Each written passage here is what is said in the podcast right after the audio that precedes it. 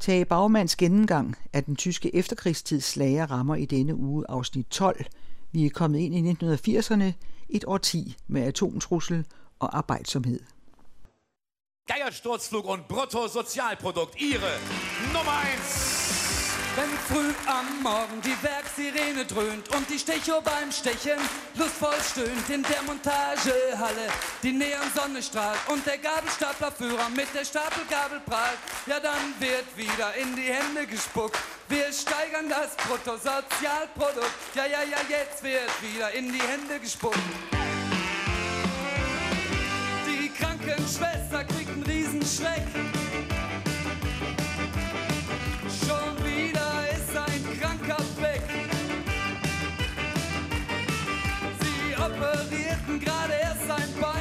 Und schon kniet er sich wieder mächtig rein. Ja, jetzt wird wieder in die Hände gespuckt. Wir steigern das Bruttosozialprodukt. Ja, ja, ja, jetzt wird wieder in die Hände gespuckt.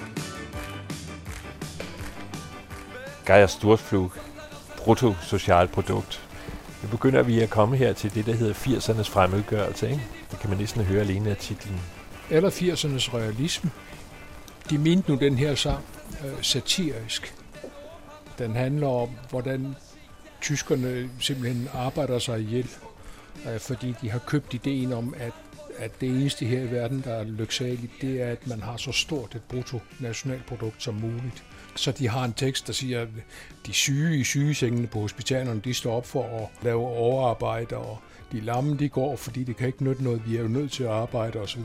Så det er en satirisk hyldest til arbejdet som arbejde, kan man sige. Øh, det interessante ved Geir Sturzflug, som i øvrigt begyndte som duoen Dikke Lippe, men derefter altså tog navn fra til Geir Sturzflug, det er, at denne her musik er jo, den er fra slutningen af 70'erne. Og man kan høre, at de har været inde og ladet sig påvirke af Jamaica, af, af noget reggae, men også noget ska. Og i virkeligheden så siger dem, der har forstand på de her dele i Tyskland, de siger, at her har vi begyndelsen til det, der så kom til at hedde Neue Welle, øh, Neue Deutsche Welle. Det er den, den tyske pendant til New Wave. Ja, det kan man kan sige. Mm-hmm. Øh, det er jo også direkte oversat, kan man sige. Ja, så findes var de heller ikke. Det vender vi tilbage til. Jeg har engang i tidernes morgen lavet en udsendelse om tyske slager, hvor jeg dels læste mig frem til, dels påstod, at en slager skal altid læne sig op af en hovedgenre. Ja. Og det bliver svært her i 80'erne. Nu må den stå på egne ben, fordi der ikke er en hovedgenre. Ja. Hvor der har været, hvad var det, det var Jazz Light i 50'erne, det var Flower Power Light i, i 60'erne, og det var lidt popmusik i almen forstand i 70'erne, men nu bliver det svært. Ja, altså en af grundene er måske, hvis jeg skal være lidt lommefilosofisk, at det tyske marked er så stort, at når der kommer en ny genre til, så fortrænger den ikke nogen gamle genre, den lever ved siden af den. Det er det ene, og det andet er den sociale udvikling i Tyskland. I 50'erne og 60'erne, der sagde man jo, at det nye fænomen, det var, at man havde en ungdom, der for første gang havde både fritid og penge på lommen, og derfor kunne være med til at skabe sin egen ungdomskultur. Øh, og det er selvfølgelig sandt også helt vejen op til 80'erne. Men hvad der begynder at vise sig som en sandhed i 80'erne, det er, at de tyskere, der har været med til at bygge det vesttyske samfund op, de langsomt nærmer sig en pensionist-tilværelse, hvor nogle af dem har både tid og penge. Og derfor så kan de holde fast ved deres idoler, og de gør det også. De rejser rundt til koncerter med deres yndlingskunstnere fra den gang, som derfor, om man så sige, får et forlænget liv. Mm. Så de populære genrer fra 60'erne og 70'erne, øh, de lever stadigvæk, og de lever så ved siden af alle de nye genrer, der er kommet til i mellemtiden. Det er det, man i dag kalder for retro, jo ikke? Ja, absolut. Og samtidig så er, er Tyskland jo et samfund, der tager indtryk ind fra hele verden. Østtyskland er måske lidt anderledes i den her sammenhæng, fordi måske ikke de østtyske unge, men i hvert fald styret vil helst ikke tage imod nye indtryk, kan man mm. sige. Det bliver jo så til syvende og sidst øh, også det, det er også endeligt, at man i 50 år ikke har ville tage imod nye indtryk. Die Gabentische werden immer bunter und am Mittwoch kommt die Müllabfuhr und holt sich einen runter und sagt, jetzt wird wieder in die Hände gespuckt. Wir steigern das Bruttosozialprodukt. Ja, ja, ja, jetzt wird wieder in die Hände gespuckt. Wenn früh am Morgen die Werksirene dröhnt und die Stecho beim Sticheln lustvoll stöhnt hat einen nach dem anderen die Arbeit gut gepackt und jetzt singen sie zusammen im Arbeitstag, tak, tak, tak, tak, tak, tak. Ja, jetzt wird wieder in die Hände gespuckt.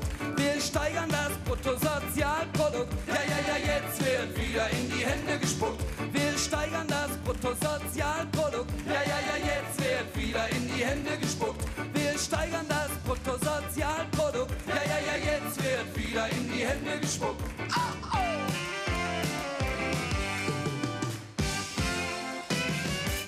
Men øh, äh, Geier Sturzflug kommer altså med denne her, jetzt wird wieder in die Hände gespuckt, wir steigern das Bruttosozialprodukt. Lige præcis på et tidspunkt, hvor tyskerne måske er ved at indse, at de er ved at blive kvalt i deres egen arbejdsiver, og måske skal tage foden lidt af speederen. Man kan også sige, at det hidtil, hvis jeg så holder fast i, at nu kan slageren ikke, nu har den ikke, fordi der har været sådan en musikalsk udvikling, fordi der har været forskellige genrer, der har været dominerende, og nu skal alt sådan skal stå på egne ben. Og det skal Tyskland også. Det er som om, hidtil har det været et projekt, først og fremmest i 50'erne selvfølgelig, med en helt elementær genopbygning, men alligevel også, at det gik fremad. Og nu er det som om, at dagligdagen har indtruffet sig. Det er ikke fordi, at der er en eller anden kæmpestor vision eller et mål, vi skal nå. Altså man kan, man kan sige, at det, der er sket i slutningen af 70'erne, og som bliver tydeligt i begyndelsen af 80'erne, det er, at EU-projektet skifter fra at være et afværgeprojekt, altså et fredens projekt, der hedder, at vi skal sørge for at indbinde Tyskland i den europæiske orden, sådan at en ny krig kan blive undgået, skifter fra at være det til at være et fremtidsprojekt, der hedder, her arbejder vi sammen om noget fremtid, der ikke længere har noget med, med, med 45 at gøre, det har vi ligesom klaret.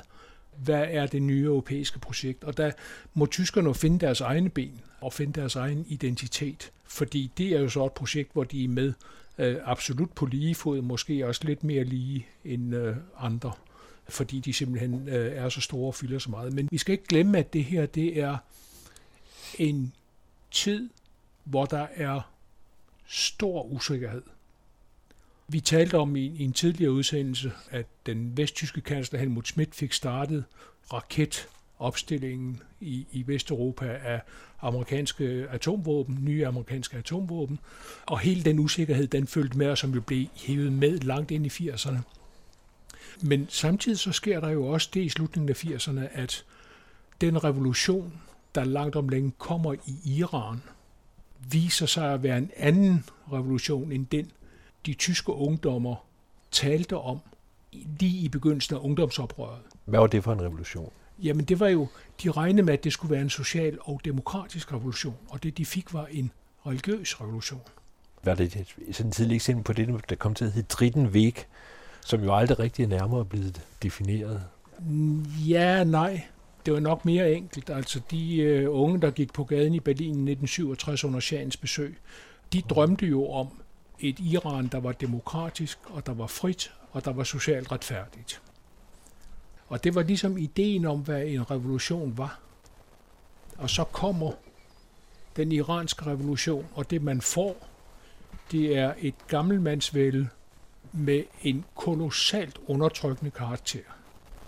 Og det gør måske, at man må tænke lidt om, hvad en revolution i grunden er, hvad det er for nogle kræfter, man slipper fri, hvis man er med til at engagere sig i, i de her ting. Og det blev, det skal jo lige siges, altså det, det kan jo lyde helt vildt i dag, men det blev jo virkelig i begyndelsen, mens det står på, det er 79. Den journalistiske historie var jo, den var den onde sjæl, der skulle væltes af folket, ikke? Altså, der var mange, der var med til at fejre Shans fald. Men det blev en bræt opvågning, kan man sige.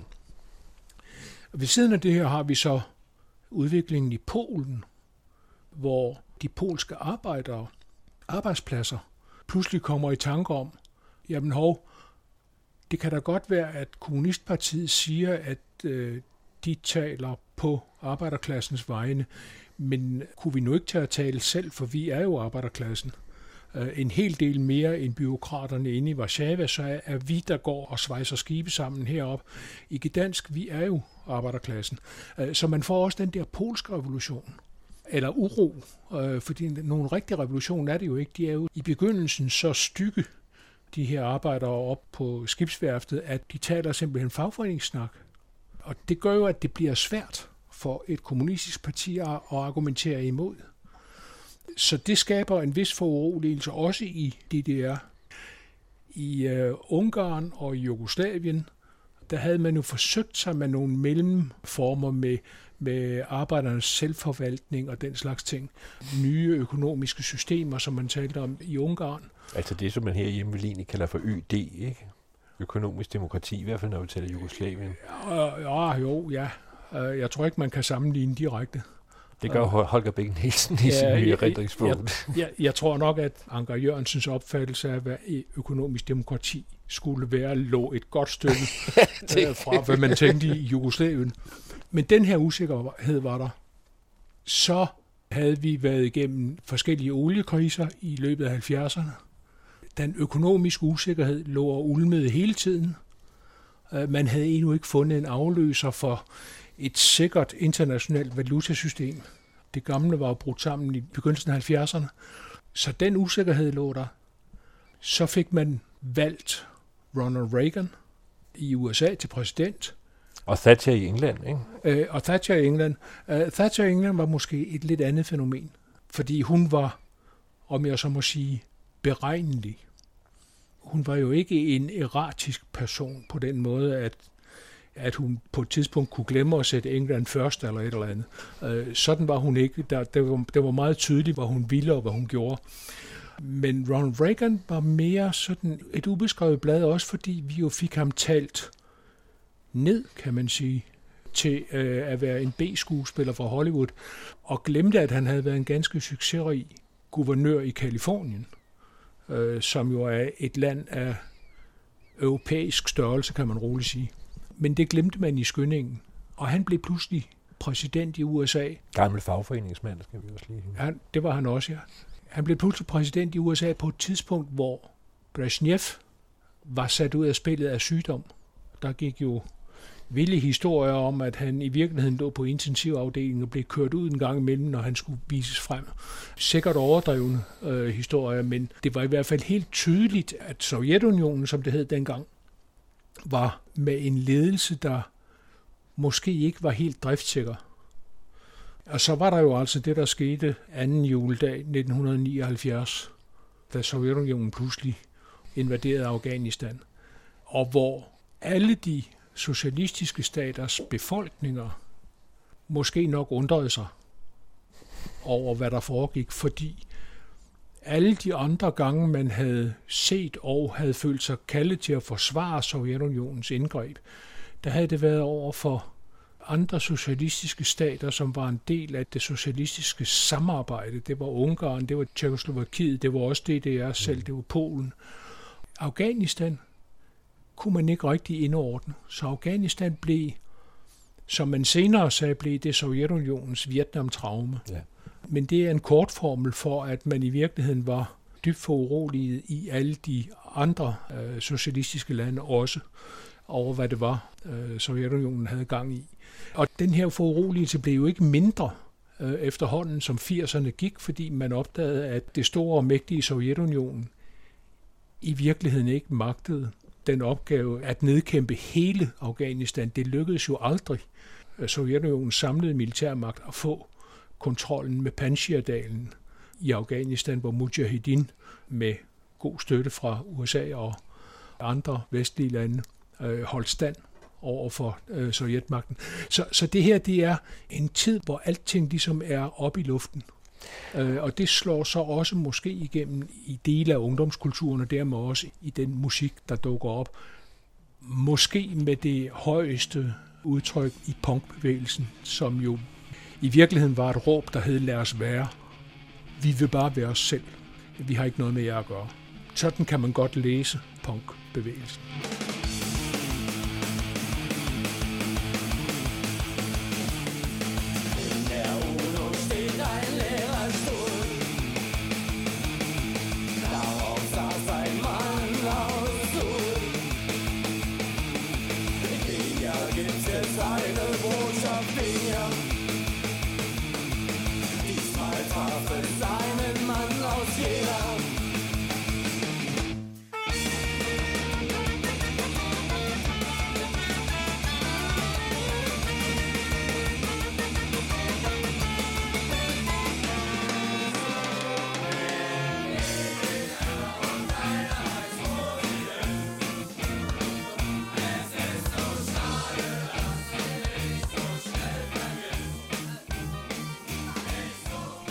Troede jo faktisk ikke, at vi kunne finde noget østtysk punk, men det her, det var så med et band, der hedder Feeling B i Sug de DDR. Jeg har taget en bog med. Jeg har taget to bøger. Selvfølgelig har jeg taget Per Ørgaard med, men jeg har også taget en med af Ines Geibel, det hedder Kampzonen. Hun er østtysker, og senere hun er årgang 1960. Og den er jo så en beskrivelse af, hvordan det er at være, hvad hun nok kalder for barnebarnsgenerationen efter 2. verdenskrig. Ikke? Og hun skriver der i, da de østtyske punkere og skinheads kastede sig ud i en bevidst antiholdning til systemet, var det en form for protest, der ofte havde hang til det ekstreme. De statslige og private institutioner gik i opløsning. Fantomet slap løs og begyndte at slå vildt omkring sig. Dette dødvande kom til at spille en ikke uvæsentlig rolle for DDR's sammenbrud. Det er jo ikke rigtig nogen kendt historie. Ja, hun har måske ret, når hun taler om det der sammenbrud. Hun har ikke ret, når hun taler om, hvad der skete bagefter, fordi punkbevægelsen, måske lidt som besætbevægelsen i virkeligheden, ikke havde noget godt bud på, hvad der skulle ske, hvis man købte deres præmis. Og derfor så, så blev det en netop en protestholdning, der hed, vi er imod. Vi ved ikke rigtig, hvad, hvad det er, vi er for, men vi er imod.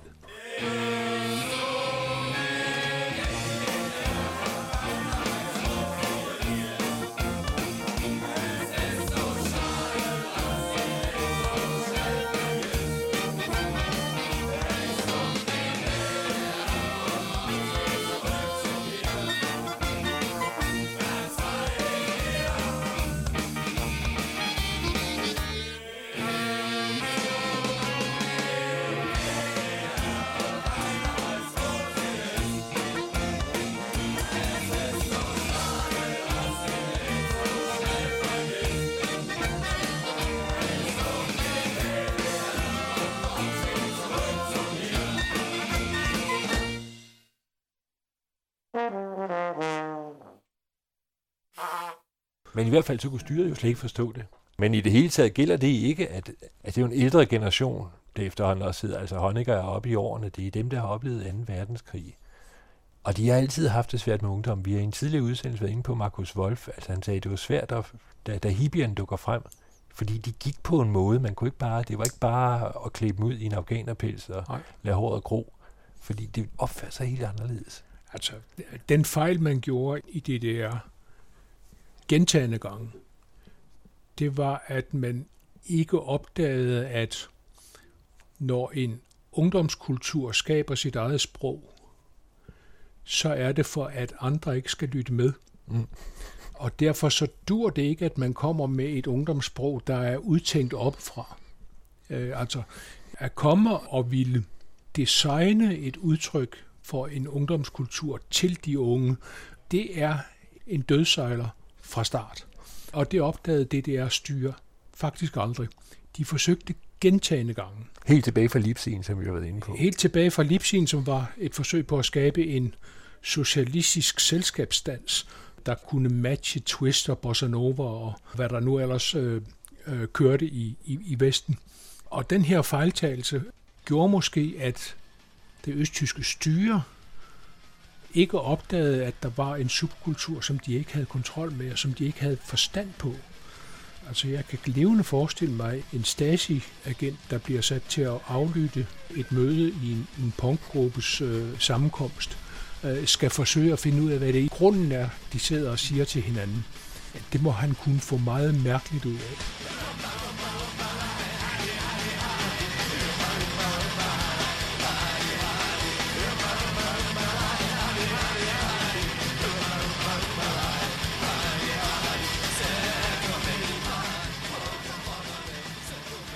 Jeg nævnte øh, i en tidligere udsendelse, at, øh, at i øh, 70'erne og op i 80'erne, langt op i 80'erne, brugte de mest ekstreme af de vesttyske unge slagord som øh, mach aus dem Staat Gurkensalat, altså slå staten til agurksalat, eller det mere måske sympatiske, al magt til ingen, eller ingen magt til nogen, hedder det. Keine Macht niemanden. Mm-hmm. At ville styre det ovenfra, det endte jo kun i håndlatter, kan man sige. Der er et, et øh, vildt eksempel på, at man på et tidspunkt får lavet en rocksang, som er sammensat, altså teksten, lyrikken, er citater fra udvalgte Honecker-taler. Og den var jo død på forhånd, altså. Den, man kunne lige så godt glemme det. Ikke? Så på den måde kan man, kan man sige, at også i DDR søgte man efter nogle nye udtryksformer, men valgte altså for nogens vedkommende at, at gå i undergrunden. For andres vedkommende valgte man simpelthen, hvad man måske kunne kalde indre eksil. I den forstand, at man sagde, det kan godt være, men vi er ligeglade med alt det der. Vi kører vores eget løb. Vi lytter på de øh, store vestlige supergrupper, og, og i det omfang, vi kan, så optager vi den på vores øh, små øh, båndoptager og deler bånden osv. Vi har ikke noget med resten at gøre. Men det var ikke alle, det var ikke alle, det har jeg faktisk også læst den her bog. Altså, de, de voksede op i Dresden, der kunne man ikke tage de vestlige sendere. Så der har altså været det. Dresden er trods alt en by af en vis størrelse. Ikke? Mm. Hun siger Ines Geibel, som som sagt stammer fra 1960, at allerede i 70'erne er det som om, at nu er det bare en kontinuerlig daglig dag. Og den følelse, vil jeg mene, også opstår i hvert fald i 80'erne i Vesttyskland. Et ord, som er meget typisk for den tid, nu taler vi begyndelsen af 80'erne, det er fremmedgørelse. Øh, og der kunne man godt finde nogle dystre, nøje vælge, industrielle, musikalske eksempler på det, men det gør vi ikke. Vi finder en mand fra Hamburg, der hedder Mike Krüger. Ich konnte gerade lesen, da kam ich auch schon drauf. Fast alles ist heute eingepackt, man kriegt es sehr schlecht auf. Jetzt stehe ich hier am Würstchenstand und schwitze, weil ich kämpf. Mit einer kleinen Tube, drin ist Senf und drauf steht, Sie müssen nur die Nippel durch die Lasche ziehen und mit der kleinen Kurbel ganz nach oben drehen. Da erscheint sofort ein Pfeil und da drücken Sie dann drauf und schon ist die Tube auf.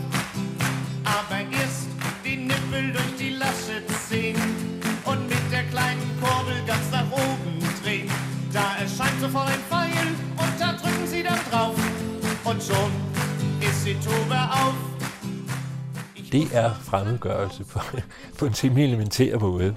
Altså, nu skal man tage ham med et stort grænsalt, fordi han er komiker, han er satiriker, men han væltede altså Tyskland med denne her sang, som måske i virkeligheden bare handler om, hvordan man øh, får tråden ind i nålen på en synål, og han benytter en lidt en, en tysk dialekt til sangen for at gøre den endnu mere fremmedgjort, om jeg så må sige. Vi skal lige, det er nippel, det skal fordi det ikke Google Translate siger brystvort, men det er forkert.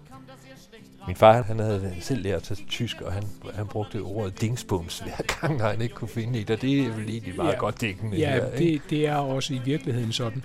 Man kan ligefrem se ham sidde og, og, og, og mose rundt med et eller andet, han ikke kan få til at fungere. Da fiel der Motor aus. Zum Glück trug ich einen Fallschirm und kam auch ganz gut raus. Draußen wollte ich ihn öffnen, hab die Schnur schon in der Hand. Voll Entsetzen las ich, was darauf stand er sin erst den Nippel durch die Lasche ziehen und mit der kleinen Kurbel ganz nach oben drehen. Men det han gør, det er jo at tage et lille stykke hverdag, og ligesom forsøge at sige, hvad er det i grunden, vi sidder og moser med i vores, i vores egen lille hverdag. Øh, og det er måske også noget af det, der er typisk for udviklingen af populærmusikken lige på det her tidspunkt, at man besænder sig på det nære. Jeg har altid fornemmet, at populærmusikken vandrede nedad i, i de sociale lag, altså fik fat i nogle sociale lag, eller omtalte nogle sociale lag, skal jeg sige, øh, som man ikke ellers hørte så meget om. Det er jo typisk det, der måske kan kaldes trucker øh, popmusikken. Mm. Countrymusikken i det hele taget. Countrymusikken i det hele taget, ja. Men den vandrede også ud af en af de helt store stjerner, der voksede frem i 80'erne, var skuespilleren Herbert Grönemeyer. Og jeg kalder ham skuespiller, fordi han øh, oprindeligt var skuespiller, mm-hmm. øh, eller er skuespiller. Jeg spiller med i deres boot. Øh, han, han, han spillede Leutnant Werner i Das Boot i, i Wolfgang Petersens bog, film fra 81. Men han spillede altså også musik, og er musikuddannet også. Han lavede et album, og det har været i 82 eller 83, sådan noget, øh, som bare hed Øh, 4630 Bochum. Altså postnummer 4630 Bochum. Tief im Westen, wo die Sonne verstaubt, ist es besser, viel besser als man glaubt. Tief im Westen,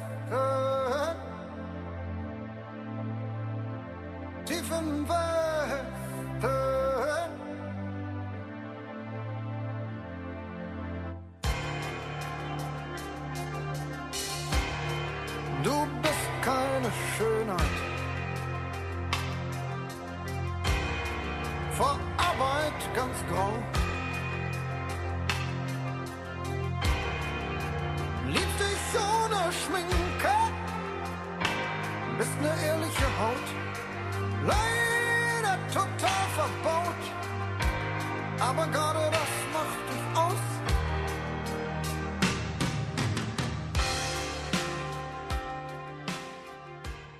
Der er mange i Tyskland, der aldrig havde troet, at der skulle skrives en sang om Bochum. Bochum er ikke nogen lille by, men en del af, af, af Ruhrområdet. Der var nogle årtier, hvor man ligesom stemplede Ruhrområdet som beskidt og arbejdsom, præget af fagforeninger, socialdemokrati, øh, kulminearbejdere, men ikke sådan forbandt det med noget specielt kulturelt, bortset fra den årlige jazzfestival i Essen, som var stor. Men i løbet af 70'erne, måske i takt med, at man begynder at afvikle kulindustrien, den får så lidt en forlænget liv på grund af oliekrisen, som vi har talt om før. Mm. Men i virkeligheden så, så var den forældet og ved at lukke, da oliekriserne kom. Så ændrer roområdet sig. Der bliver lavet midt i 70'erne en spændingsfilm, der bare hedder Tsoff. Og den foregår i roområdet, og det er sådan første gang, man rigtig får hævet roområdet ind i populærkulturen, kan man sige. Og Herbert Grønmeier laver altså denne her, 4630 Bochum, han er ikke født i roområdet, men han er vokset op i Bochum. Og den bliver nummer et på den tyske charts over albums det år, og er blevet hans mærkesag, om jeg så må sige.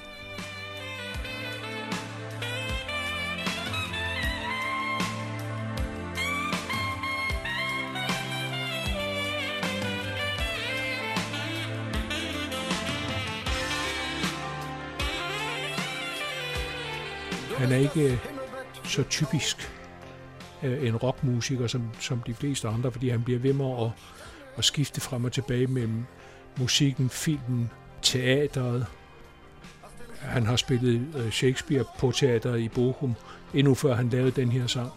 Øh, han har været intendant, han har været leder, kunstnerisk leder af, af teateret i Bochum, men han er altså samtidig den her rockmusiker, der sætter noget regionalt og nogle af de lavere sociale lags hverdag på dagsordenen i sin musik, hvad der var en typisk ting øh, på det her tidspunkt.